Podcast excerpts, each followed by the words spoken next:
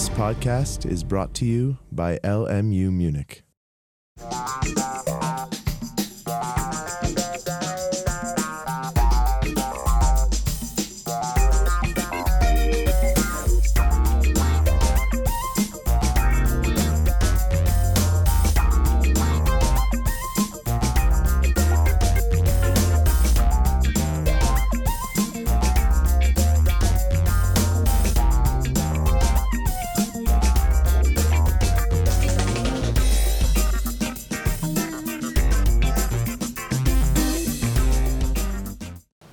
Wissenschaft macht Kunst. Bilder zur Zeit der Münchner Räterepublik. Unter diesem Titel zeigt das ZAS zum Sommersemester 2018 ganz besondere Schätze. In Kooperation mit dem Franz-Marc-Museum in Kochel am See dass die Werke so bedeutender Künstler wie Paul Klee, Georges Gross, Max Beckmann oder Lovis Corinth, um nur einige wenige zu nennen, für die Ausstellung zur Verfügung gestellt hat.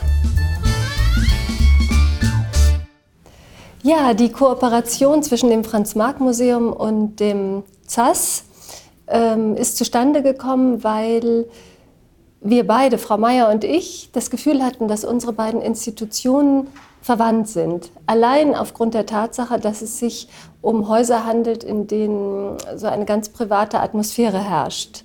Und das ist etwas, was ähm, für das Franz-Marc-Museum grundlegend ist. Das Franz-Marc-Museum hier in Kochel am See ist ein Museum, was dessen Bestand sich aus privaten Sammlungen zusammensetzt.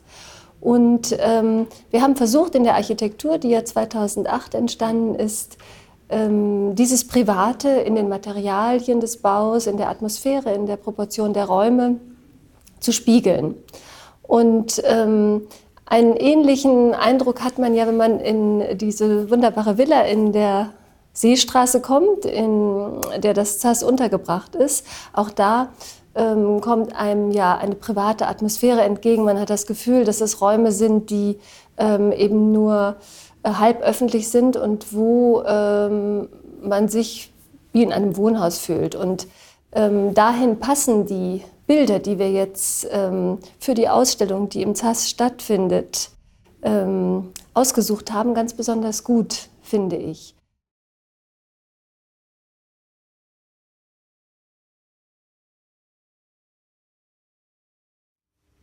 Ich stehe hier vor einem Gemälde, das Paul Klee darstellt.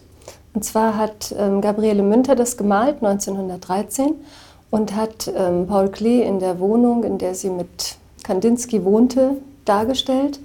Ähm, Paul Klee wirkt hier etwas versteinert, maskenhaft und das ist äh, ganz charakteristisch für seine Selbstinszenierung, für Selbstbildnis, die er von sich gemalt hat. Und das ist der Ausgangspunkt der Ausstellung, der großen Paul Klee-Ausstellung, die im Augenblick in München in der Pinakothek der Moderne stattfindet, wo Paul Klee als der denkende Künstler präsentiert wird in all seinen Facetten mit über 150 Leihgaben. Und dieser äh, maskenhafte Ausdruck, dieser Blick nach innen, ähm, den hat äh, Paul Klee für sich sozusagen proklamiert, um zu zeigen, dass er als neuer Romantiker seine Bilder aus dem Inneren, aus der Imagination schöpft.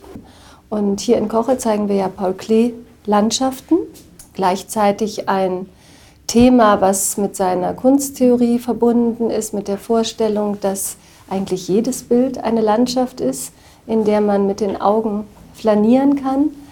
Dann gibt es in der Galerie Thomas in München eine Ausstellung zu Klees Faszination für Musik und Theater. Ja, und da an diese drei Ausstellungen haben wir sozusagen eine kleine Verbindung geschaffen im ZAS in der Ausstellung zur Münchner Räterepublik, in der Klee sich eben selbst engagieren wollte. Und äh, in der Zeit, als diese äh, Revolution sich ähm, konstituiert hat in München, hat er ähm, diese, unter anderem diese Serie von abstürzenden Vögeln gezeichnet und gemalt ähm, aus der jetzt ein Bild auch im ZAS hängt. Hier befinden wir uns im Herzen der Ausstellung mit dem Herzstück der Ausstellung der Zeichnung Wasser- und Luftvögel von Paul Klee von 1919. Diese Zeichnung ist sehr wahrscheinlich in dem hier angrenzenden Suresnes-Schloss entstanden. Paul Klee hat dort 1919 nach langen Jahren des Arbeitens am Küchentisch wieder ein eigenes Atelier bezogen und verarbeitet dort sehr wahrscheinlich seine Kriegserlebnisse. Er war nämlich stationiert als Soldat, nicht an der Front, sondern hier äh, auch in unmittelbarer Nähe von München in sogenannten Fliegerschulen, zunächst in Unterschleißheim, dann in Gersthofen bei Augsburg, wo er als Flugzeuganstreicher und Kassenwart eingeteilt war. Und er hat dort sehr viele Flugzeugabstürze beobachtet und er findet hier mit dieser Zeichnung eine äh, poetische Übersetzung dieses, äh, dieses Vorgangs. Er zeichnet nämlich einen Vogel, der senkrecht in die Tiefe stürzt in einen See.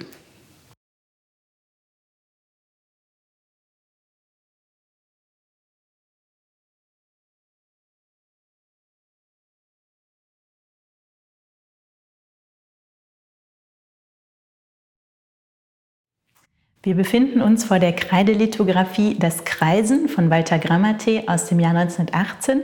Ist ein Blatt, was sich in eine Serie einordnet, in der Grammatee Emotionen und ähm, Empfindungen der menschlichen Existenz aufgegriffen hat, unter anderem auch das Frieren oder das Müdesein. Wir sehen einen Menschen in einem wahrlich existenziellen Zustand, der mit weit aufgerissenem Mund, weit aufgerissenen Augen, angespannten, ange verkrampften Fingern vor etwas zurück zurückzuweichen scheint. Dieses Blatt, was sich hier in der Sektion Anthropologie des Krieges, ähm, Nachhall der Apokalypse befindet, zeichnet, wie ich finde, eine Art grafisches Psychogramm dieser unmittelbaren Nachkriegszeit, in der dann auch die Bayerische Revolution und die Räterepublik ihren Anfang fand.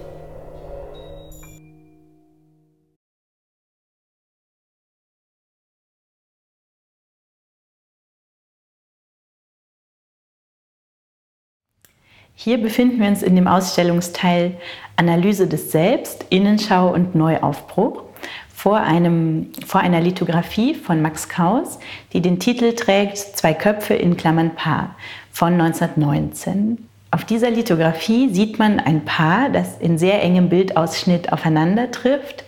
Der Mann schaut der Frau über die Schulter, die Frau schaut den Mann an. Dieser Moment des sich Begegnens in dieser zum einen Nähe und Intimität, zum anderen äh, in dieser etwas angespannten, bedrohlichen Stimmung, ähm, zeigt für mich, dass diese Nachkriegsatmosphäre geprägt war von einerseits dem Versuch, sich wieder anzunähern, andererseits auch einem starken Misstrauen und einer starken äh, Konfrontation mit den eigenen Erfahrungen und dem eigenen Erlebten.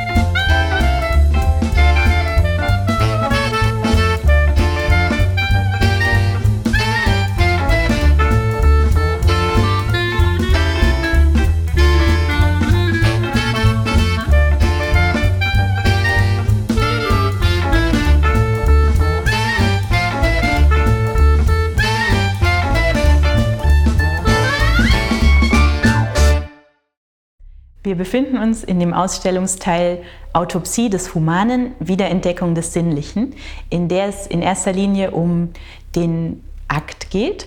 Und wir stehen jetzt hier vor der Tusche- und Aquarellzeichnung Liegender männlicher Akt von Georges Cass von 1920-21, die sehr wahrscheinlich in Paris entstanden ist. Ich habe dieses Blatt ähm, deswegen für, diesen, für dieses Kapitel ausgewählt, weil es aus der Reihe tanzt, weil es nicht einen weiblichen Akt zeigt, sondern einen männlichen Akt zeigt und auf sehr besondere Weise aufzeigt, wie der männliche Körper in dieser Kriegszeit äh, besonderen Versehrungen sowohl psychischer als auch physischer Natur ausgesetzt war.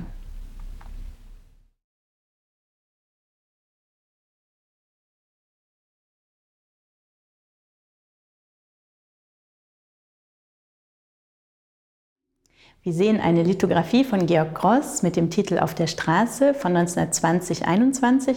Es zeigt eine Straßenszene in der jungen Weimarer Republik mit den Figuren, für die Gross bekannt ist, also zum Beispiel der Alte, der Verwundete, der Kriegsheimkehrer, aber eben auch dieses sehr interessante Motiv der Witwe, die sich in Schwarz kleidet und äh, das oft in sehr aufreizender Weise, also diese Kippfigur von Witwe und Prostituierter, was aber auch interessant ist an der Figur Gross jetzt, der ja als zeichnerischer Chronist seiner Zeit oft aufgetreten ist, ist sein politisches Engagement. Er hat sich ähm, der linken Bewegung angeschlossen, ist 1918 Mitglied der KPD geworden und hat diese Mitgliedschaft aber nach einer äh, längeren Reise durch die Sowjetunion und der, ähm, ja, der, der Realitätsbegegnung dort hat diese Mitgliedschaft wieder rückgängig gemacht.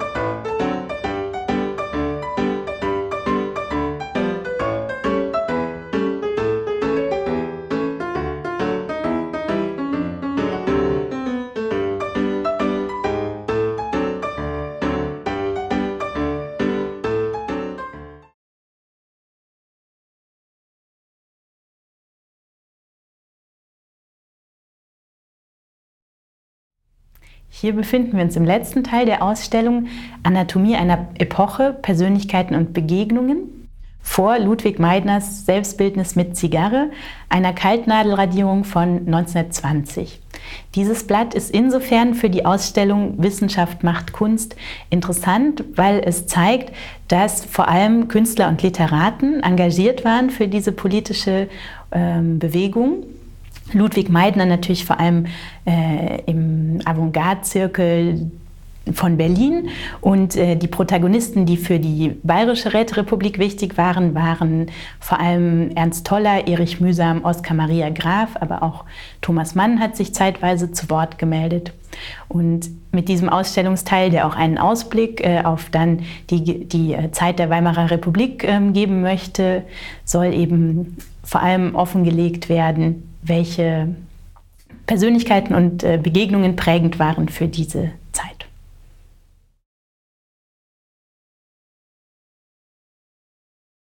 Ähm, ich freue mich sehr, dass wir im ZAS Werke zeigen aus unserer Sammlung, die wir bisher zum Teil noch nie gezeigt haben. Also auch äh, zwei wundervolle Aquarelle von Kars. Die haben wir bisher, gab es noch keinen Kontext dafür, diese Sachen bei uns zu zeigen. Und das gilt auch für die Werke von Erich Heckel, die ja eben nach dem Krieg erst entstanden sind, nicht in der großen Zeit des Künstlers vor dem Ersten Weltkrieg oder für ähm, die wunderbaren Kaltnadelradierungen von Beckmann, beispielsweise von Korinth. Das sind Werke, die sich ähm, ja, zu so einem Art Kaleidoskop zusammensetzen, das ähm, die Verfasstheit dieser Gesellschaft, die innere Verfasstheit der Gesellschaft nach dem Ersten Weltkrieg spiegeln. Zu sehen noch bis 15. Juli 2018 im ZAS.